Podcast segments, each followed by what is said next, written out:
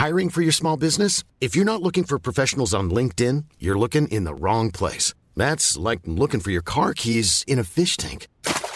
LinkedIn helps you hire professionals you can't find anywhere else, even those who aren't actively searching for a new job but might be open to the perfect role. In a given month, over 70% of LinkedIn users don't even visit other leading job sites. So start looking in the right place. With LinkedIn, you can hire professionals like a professional. Post your free job on linkedin.com slash people today. When you're ready to pop the question, the last thing you want to do is second guess the ring. At BlueNile.com, you can design a one-of-a-kind ring with the ease and convenience of shopping online. Choose your diamond and setting. When you find the one, you'll get it delivered right to your door. Go to BlueNile.com and use promo code LISTEN to get $50 off your purchase of $500 or more. That's code LISTEN at BlueNile.com for $50 off your purchase. BlueNile.com code LISTEN. Hi, guys. Tom here. Before we get into today's episode, I want to start off with an announcement. I'm very pleased to say that American Biography is among a group of far more distinguished podcasts who have recently formed the Agora Podcast Network.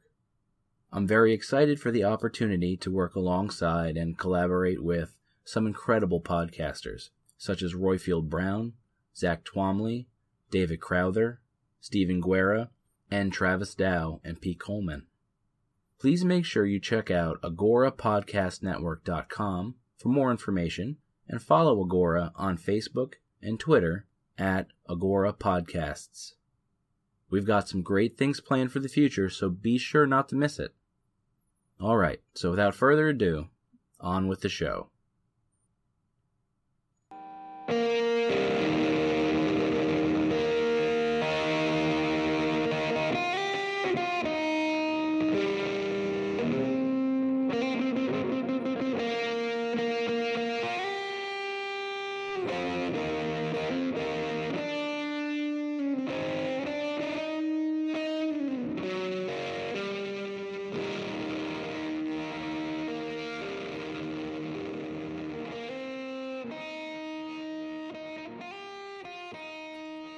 Hello, and welcome back to American Biography.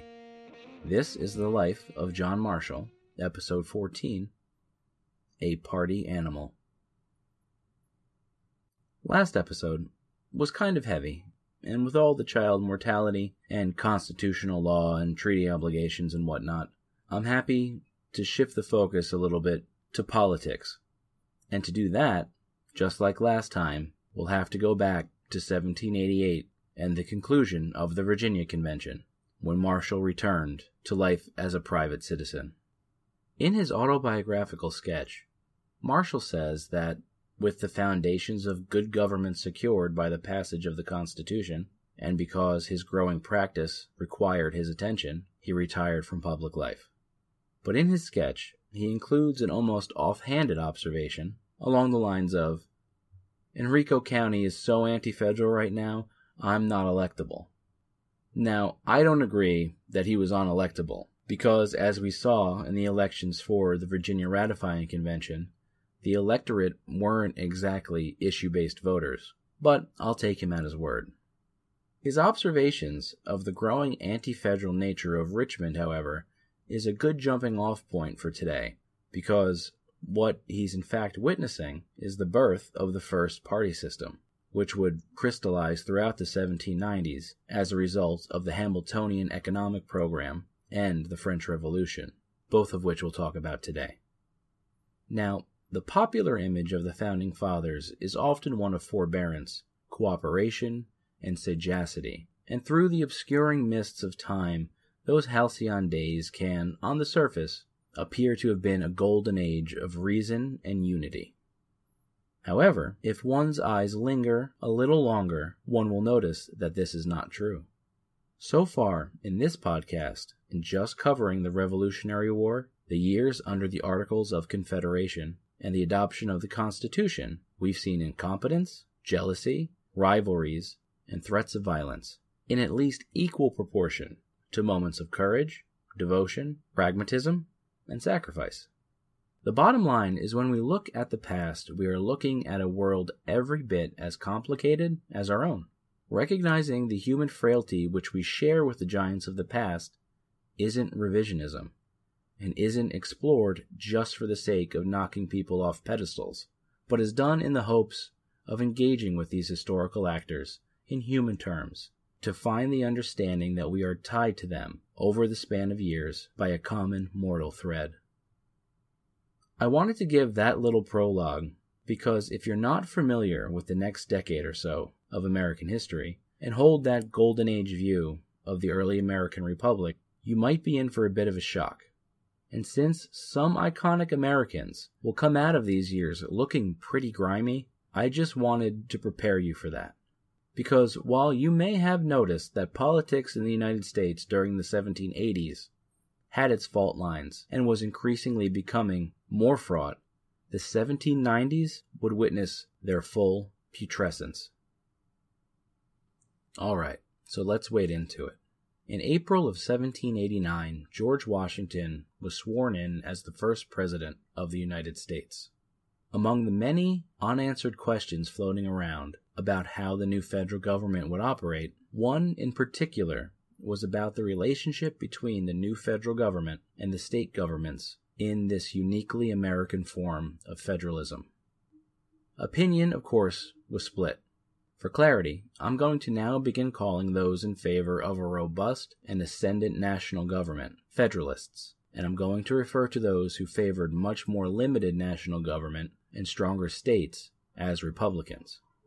Two podcaster footnotes here.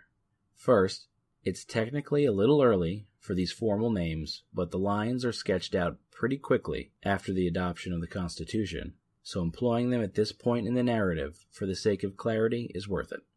Second, there are several names which will be applicable for the different factions. Federalists and Hamiltonians will more or less be used interchangeably, as will Republicans and Jeffersonians. I've chosen to use the more concise term Republican here instead of the historiographical convenience of Democratic Republicans, because the former is Jefferson's own term for his faction. But do not be confused. These Jeffersonian Republicans are in no way related to the modern GOP, which can trace its lineage back to the Republican Party of Abraham Lincoln, formed in the 1850s. In an effort to promote national unity and cooperation, and not knowing how serious the gulf between the parties would become, Washington chose to put the leading men of these nascent factions into prominent posts within his cabinet. The Treasury Department would be headed by the Federalist Alexander Hamilton while the Republican leader, Thomas Jefferson, would take the top post in the State Department. In 1790, early cooperation between these two men, soon to be arch enemies, bore fruit as they hashed out a bargain by which Hamilton would achieve his goal of the federal government assuming all remaining Revolutionary War state debts in exchange for moving the national capital, then located in New York City, to a southern location on the Potomac River. The result was the Residence Act and the Assumption Act, both passed in the summer of 1790. However, Jefferson came to rue the agreement as Hamilton rolled out the other parts of his economic program, as he made clear in this excerpt from a letter Jefferson wrote to Washington in 1792. I was duped by the Secretary of the Treasury, and made a tool for forwarding his schemes, not then sufficiently understood by me. And of all the errors of my political life, this has occasioned me the deepest regret. Without getting bogged down in a minute explanation of Hamilton's plan, which would be technical and strain my understanding of economics, let's stick to the broad strokes of the program.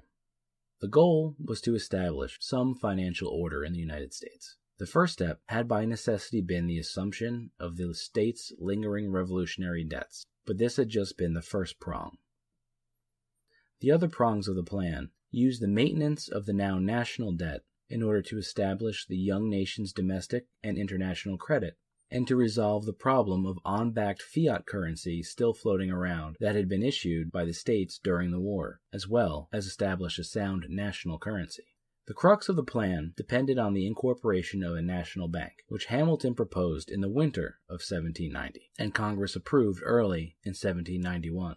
Washington hesitated at signing the bank bill and asked for written opinions from his cabinet ministers. The best written and most historically important of these responses were, unsurprisingly, penned by Hamilton and Jefferson, and they distill rather nicely the underlying constitutional philosophies of the burgeoning parties each man represented. Since these are seminal arguments that will drive the political discourse through the Civil War, and it could be argued beyond, I am going to make a digression and briefly examine these arguments. Now, Jefferson favored a strict construction of the Constitution and advised Washington that the bank did not pass constitutional muster, as the creation of a bank was not expressly granted to the federal government in that document. He grounds his objections in the Twelfth Amendment, writing, I consider the foundation of the Constitution as laid on this ground, that all powers not delegated to the United States by the Constitution, nor prohibited by it to the States, are reserved for the States or to the people. To take a single step beyond the boundaries thus specially drawn around the powers of Congress is to take possession of a boundless field of power, no longer susceptible to any definition. And Jefferson urged Washington to veto the bill concluding The negative of the President is the shield provided by the Constitution to protect against the invasions of the legislature. The present is the case of a right remaining exclusively with the States, and consequently one of those intended by the Constitution to be placed under its protection. Hamilton's opinion was a detailed, 15,000 word masterpiece. His argument has come to be referred to as loose construction, he argued that not all powers need to be enumerated within the text of the Constitution in order to be constitutional. Logically speaking, some unspecified means must inherently be constitutional in order for the federal government to carry out those powers that were expressly granted it. For the bank, his reasoning was as follows Article 1, Section 8, Clause 3 of the Constitution grants Congress the power to regulate commerce with foreign nations and among the several states. Clause 5 of the same section also prohibits states from coining their own currency. Therefore, as Hamilton writes, the institution of a bank has also a natural relation to the regulation of trade between the states, insofar as it is conducive to the creation of a convenient medium of exchange between them, and to the keeping up a full circulation by preventing frequent displacement of the metals and reciprocal remittances, Money is the very hinge on which commerce turns. So, with that, he's established that the ends of the bank are within the scope of the federal government's authority. But the Constitution still doesn't say that the government could create a bank. So, how does he bridge that gap? The answer, he says, is again to be found in Article 1, Section 8 of the Constitution, but this time in Clause 18, which states The Congress shall have power to make all laws which shall be necessary and proper for carrying into execution the foregoing powers and all the other powers vested by this Constitution in the government of the United States or in any department or officer thereof. So, to put a great big bow on it, in his opinion to Washington, Hamilton continues Inherent in the very definition of government and essential to every step of progress to be made by that of the United States, namely, that every power vested in a government is in its nature sovereign, and includes, by force of the term, a right to employ all the means requisite and fairly applicable to the attainment of the ends of such power, and which are not precluded by restrictions and exceptions specified in the Constitution, or not immoral, or not contrary to the essential ends of political society. Washington was persuaded by Hamilton's argument and signed the bill creating the first bank of the United States. Nearly 30 years later, John Marshall would deliver the final word in this dispute and lean very heavily on Hamilton's logic in doing so, but that is a story for another time. Many of us have those stubborn pounds that seem impossible to lose, no matter how good we eat or how hard we work out. My solution is PlushCare. PlushCare is a leading telehealth provider with doctors who are there for you day and night to partner with you in your weight loss journey. They can prescribe FDA-approved weight loss medications like Wegovy and Zepbound for those who qualify. Plus, they accept most insurance plans. To get started, visit plushcare.com slash weight loss. That's plushcare.com slash weight loss.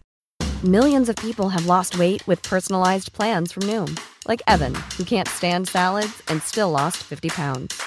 Salads, generally, for most people, are the easy button, right?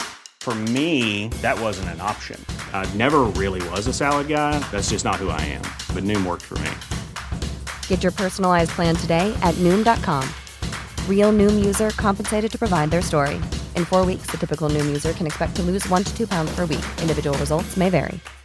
Hey, Dave. Yeah, Randy. Since we founded Bombas, we've always said our socks, underwear, and t shirts are super soft. Any new ideas? Maybe sublimely soft. Or disgustingly cozy. Wait, what? I got it. Bombas. Absurdly comfortable essentials for yourself and for those facing homelessness. Because one purchased equals one donated. Wow, did we just write an ad? Yes. Bombas. Big comfort for everyone. Go to bombas.com slash ACAST and use code ACAST for 20% off your first purchase. The rift the bank created in the cabinet would never be repaired and would soon spill out and contaminate state and local politics as well. So now was a good time to transition to Marshall in Richmond in 1788. After leaving the state legislature at the conclusion of the Virginia Convention, Marshall found himself being encouraged to run for the House of Representatives. Marshall declined, however, and Federalist Samuel Griffin was elected in his stead. Griffin seemed cognizant of the fact that he'd been the second choice and was thankful for the opportunity. So when he arrived in New York City for the opening of the first Congress, he sought out President Washington and mentioned to him that Marshall would be a great U.S. attorney for Virginia. Washington, who knew Marshall personally and professionally, assumed that this had been done with Marshall's consent and submitted his name for senatorial approval, which Marshall received. But Marshall didn't know anything about this and needless to say, he was quite taken aback when he received Washington's letter congratulating him on his commission. So, for the first of what would be many times over the course of the next eight years, Marshall sat down and wrote to Washington to decline a federal post or appointment proffered by his old hero. Marshall's annual income at this time was among the elite for lawyers of the day and as much as he was gratified by the appointment, and as much as he'd like to help the administration, he wrote, As the federal and state courts being at the same time in different places, an attendance on the one becomes incompatible with the duties of an attorney in the other.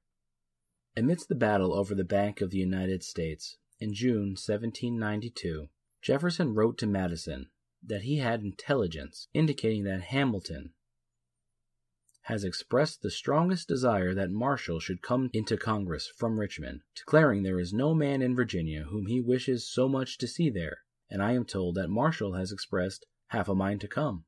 Hence I conclude that Hamilton has played him well with flattery and solicitation, and I think nothing better could be done than to make him a judge. By this Jefferson likely meant by this, Jefferson likely meant to remove Marshall as a political combatant by parking him on a state bench.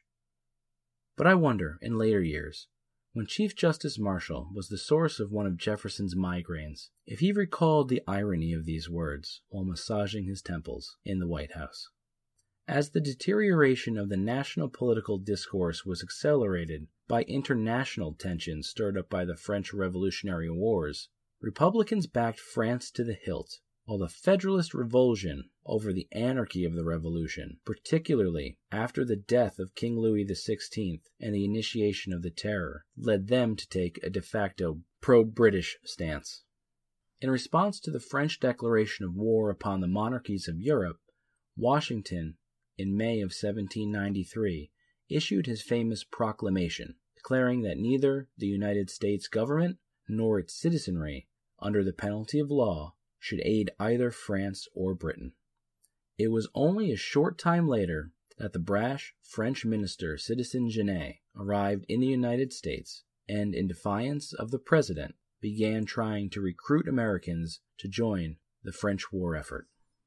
Marshall later wrote of Genet's attempts to skirt the proclamation. We were all strongly attached to France, scarcely any man more strongly than myself. I sincerely believed human liberty to depend in a great measure on the success of the French Revolution.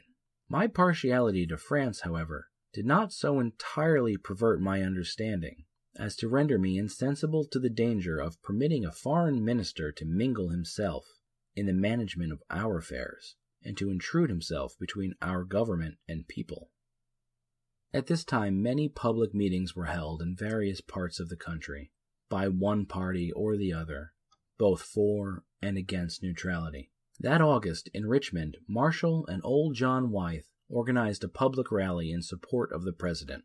As was typical at these events, there were speakers, and resolutions were drawn up and approved by those assembled, and everyone went home well pleased after some cathartic public demonstrating.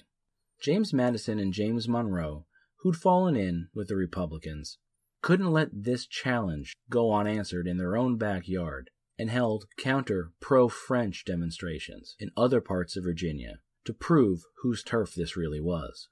This was followed by Monroe and Marshall getting into the 18th century equivalent of a flame war, and the two began going back and forth at each other in the local papers under pseudonyms such as Agricola and Aristides or Gracchus, respectively. So Monroe was like, Hey, the organizers of the Richmond meeting were anti French monarchists who want to establish an American monarchy. And Marshall was all like, As if I don't know anyone that's an enemy of France or a friend of monarchy in Richmond.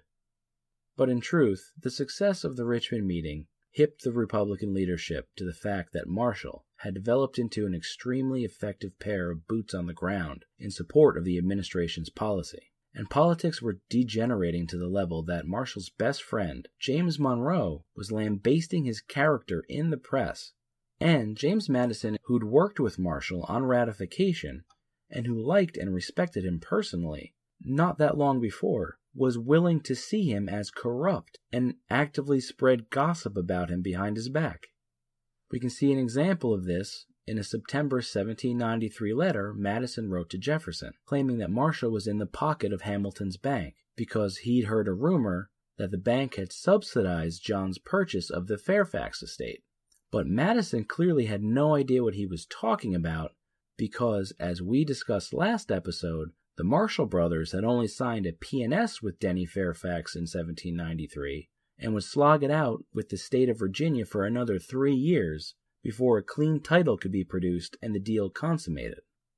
While Marshall wasn't aware of the accusations leveled in Madison's private correspondence, he had a fairly certain idea who was behind the public attacks on him, and as he wrote years later, the resentments of the great political party which led Virginia had been directed toward me for some time, but the Richmond rally brought it out into active operation. I was attacked with great virulence in the papers, and was so far honored in Virginia as to be associated with Alexander Hamilton, at least so far as to be termed his instrument. To Justice Story, at least, he justified his actions, writing, my constant effort was to show that the conduct of our government respecting its foreign relations were such as a just self respect and a regard for our rights as a sovereign nation rendered indispensable, and that our independence was brought into real danger by the overgrown and inordinate influence of France. His efforts to support the administration wouldn't be solely intellectual and confined to paper, however. When the British began seizing American ships bound for France and impressing American seamen in mid 1793, the governor of Virginia, Federalist Harry Lee, tuned to the potential danger with which the moment was pregnant, thought it best to prepare his state for the eventuality of war. As part of his readiness campaign in 1793, Marshall was made a brigadier general of the Virginia line due to his previous military experience and given a command. In this capacity, the following summer, he would be ordered to seize a ship called the Unicorn, outfitting to be a French privateer near Smithfield on the James River. Marshall led a cavalry force and seized the cannon with ball, grape shot, powder, and the Unicorn itself without firing a shot.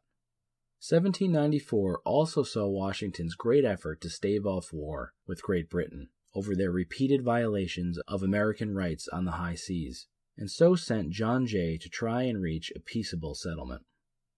Jay returned with an embarrassing treaty that did little more for the United States than preserve the peace. Jay was so thoroughly condemned for his efforts that he joked that he could travel at night from Boston to Philadelphia solely by the light of his burning effigies.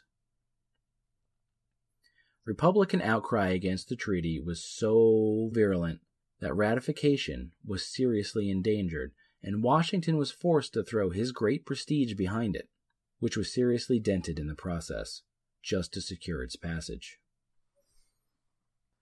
By 1795, opportunity wasn't just knocking, but was throwing itself at Marshall. Washington offered him the Attorney Generalship, but Marshall declined. A short time later, Secretary of State Edmund Randolph resigned his post over indiscreet correspondence with French officials, and Washington's instinct was to offer the post to John. But as he admitted in a letter, Mr. Marshall of Virginia has declined the office of Attorney General, and I am pretty certain would accept no other. Back in Virginia, the same year, Marshall was elected to the Virginia Assembly without standing for office. Beveridge shares a rather amusing account, which he himself calls improbable, but includes in his biography because he says he can find no evidence to refute it. So I will share it as well. The polls were open and the voting in progress. Marshall was among the first to arrive, and he announced his choice. Upon his appearance, a gentleman demanded that a poll be opened for Mr. Marshall. Marshall, of course, indignantly refused. He had promised to support a friend, he avowed, and now to become a candidate was against his wishes and feelings of honor. But Marshall promised that he would stand for the legislature the following year. Thereupon Marshall left the polls and went to the courthouse to make an argument in a case then pending. No sooner had he departed than a poll was opened for him in spite of his objections. He was elected, and then, in the evening, was told of the undesired honor with which the freeholders of Richmond had crowned him. Meanwhile, the Jay Treaty produced an acrimony in Virginia that just wouldn't quit. Even after its ratification by the United States Senate and being signed into law by the President, Republicans still schemed to use the House of Representatives to somehow prevent its implementation. Marshall would become embroiled in these arguments over the treaty's constitutionality while in the Virginia House of Delegates, and his efforts there, along with his participation in more pro treaty public meetings, burnished his reputations among Federalists nationally. When James Monroe was recalled as minister to France in July of 1796 for being too sympathetic to the French, Washington offered Marshall this critical diplomatic post. Yet this honor, too, like all the previous ones, Marshall refused. As summer gave way to fall, and Washington prepared for his long awaited retirement, the Virginia House of Delegates took up a resolution thanking the President for his service, which should have taken a total of about 10 seconds to approve. Instead, it turned into a brutal partisan fight because the Virginia Republicans objected to the use of the word wisdom within its text. Marshall was again a key player in that body supporting the president, and he later wrote of this incident. In the debate, the whole course of the administration was reviewed, and the whole talent of each party brought into action. Will it be believed that the word was retained by a very small majority? Everything I've talked about thus far this episode has been to do with the politics of the era and how marshals dealt with them. However, before wrapping up today, I think it's necessary to juxtapose all this partisan angst with John's social life and standing in Richmond. Around the time of Washington's retirement, Jefferson writes bitterly of Marshall. He has been hitherto able to do more mischief acting under the mask of republicanism than he will be able to after throwing it plainly off. His lax, lounging manners have made him popular with the bulk of the people of Richmond, and a profound hypocrisy with many thinking men of our country. This view of Marshall might be easily dismissed as Jefferson's bias. He was famous, after all, for making politics personal and demonizing his opponents as heretics and apostates. However, a French exile traveling through Virginia at the time, and please pardon my French, the Duc de la Rochefoucauld Liancourt recorded these more objective observations of John. Marshall, conspicuously eminent as a professor of the law, is beyond all doubt one of those who rank highest in the public opinion at Richmond. He is what is termed a Federalist, and perhaps at times somewhat warm in support of his opinions, but never exceeding the bounds of propriety. He may be considered as a distinguished character in the United States. His political enemies allow him to possess great talents, but accuse him of ambition. I know not whether the charge be well or ill grounded, or whether that ambition might ever be able to impel him to a dereliction of his principles, a conduct of which I am inclined to disbelieve the possibility on his part. He has already refused several employments under the general government, preferring the income derived from his professional labors, which is more than sufficient for his moderate system of economy, together with a life of tranquil ease in midst of his family and in his native town. Even by his friends he is taxed with some little propensity to indolence. But even if this reproach were well founded, he nevertheless displays great superiority in his profession when he applies his mind to business.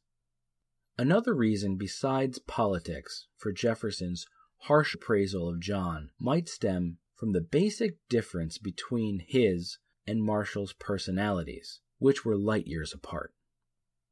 One dinner companion complained about Jefferson's single mindedness, saying in conversation he was a vigorous stickler for revolutions and for the downfall of an aristocracy. In fact, like his friend T. Paine, he cannot live but in a revolution, and all events in Europe are only considered by him in the relation they bear to the probability of a revolution to be produced by them. So, despite his reserved philosophical veneer, Jefferson was clearly a man who was always on, who felt intensely, and whose passions could consume him. While Marshall, on the other hand, was the kind of guy who held rock solid convictions, but was equally able to just punch his card when the whistle blew at the end of the day and declare it Miller time. It feels to me that Jefferson was conscious that he was pursuing his life's work, while Marshall enjoyed his work but also joyously pursued life. I won't pursue this line of thought too far for now, because I plan on talking more about this complicated relationship in the future. But I want to underscore Marshall's greater sense of joie de vivre by jumping back one last time to 1788 before we finish. It was then that Marshall became a founding member of a men's social club which a man such as Jefferson would scorn as frivolous. It was the Quoits Club, so called because that game was a favored pastime of club members. Membership was capped at 30, plus an open invitation for the governor and the city's two ministers. Every Saturday between May and September, the club met on a farm just outside of Richmond, where a long table under a canopy was set up where they feasted on barbecued pig. Smith shares one contemporary's account. Mr. Marshall sat at the head of the table. A better dinner of the substantials of life was rarely seen. The only dessert they indulged in was a steaming, juicy mutton chop, cooked to a turn, and a deviled ham, highly seasoned with mustard, cayenne pepper, and a slight flavoring of Worcester sauce, and there were passed along the board. The meal was served at 12:30 sharp, and the talk of politics was strictly forbidden, and all day long the men drank from bowls of a potent punch of Marshall's concocting, said to contain brandy, rum, and Madeira. Once they'd eaten their fill, they retreated to the quoit pits. Now, if you're familiar with the modern American backyard barbecue game of horseshoes, then you pretty much have a good idea of what quoits looked like. Rules varied a bit, but essentially participants would throw an enclosed metal ring at a post and keep score by whose rings were closest to that post. The same contemporary we just heard from also said that Marshall had a set of the largest, most uncouth, rough iron quoits which very few in the club could throw with any accuracy from hub to hub, but he threw them with great ease and frequently rung the peg. We have seen Mr. Marshall, in later times, when he was Chief Justice of the United States, on his hands and knees, with a straw and a penknife, the blade of the knife stuck through the straw, holding it between the edge of the quoit and the hub, and when it was a very doubtful question as to which quoit was closest, pinching or biting off the ends of the straw until it would fit a hair. Now, I just love how this quote humanizes Marshall. To imagine that great marble Chief Justice, the father of the American judiciary, throwing himself down in the dirt to argue about who the point should go to is so amazingly demystifying. I know I've seen my family do this at summer picnics and done similar things myself a thousand times. I'm sure many of us have. And again, this is why I love looking at history through the lives of its participants. People have always been people, and across time the games may have changed quoits, horseshoes, cornhole, but the human experience hasn't, and I feel that shrinks the distance between us and our ancestors significantly. It makes me appreciate the lives they've lived all the more. Okay, that's all for today, but be sure to join me next time when George Washington finally wears Marshall down. Until then, remember you can find me on Facebook and on Twitter at American underscore bio. And if you'd like to help the show out, you can do so by visiting AmericanBiography.webs.com and donating through the PayPal button. You can also help by getting the word out and leaving me a nice review on iTunes.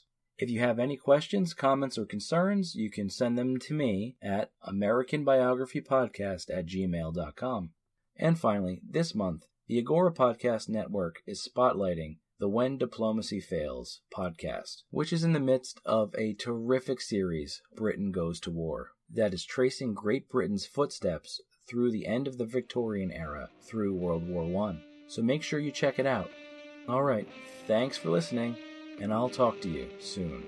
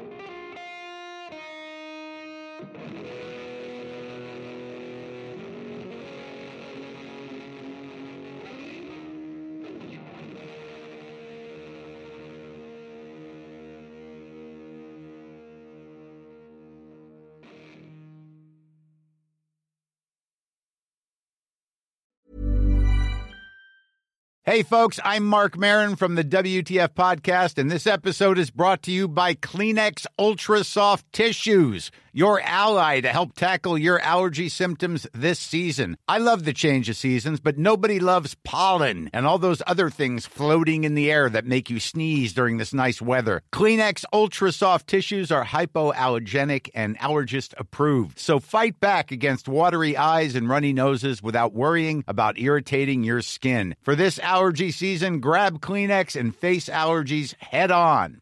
Hey, it's Paige DeSorbo from Giggly Squad. High quality fashion without the price tag? Say hello to Quince.